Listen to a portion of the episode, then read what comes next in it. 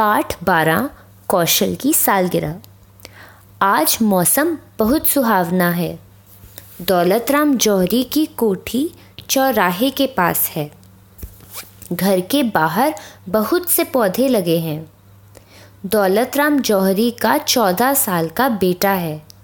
उसका नाम कौशल है। आज कौशल की सालगिरह है। घर बहुत सजा हुआ है। कौशल की मौसी जौनपुर से आई है।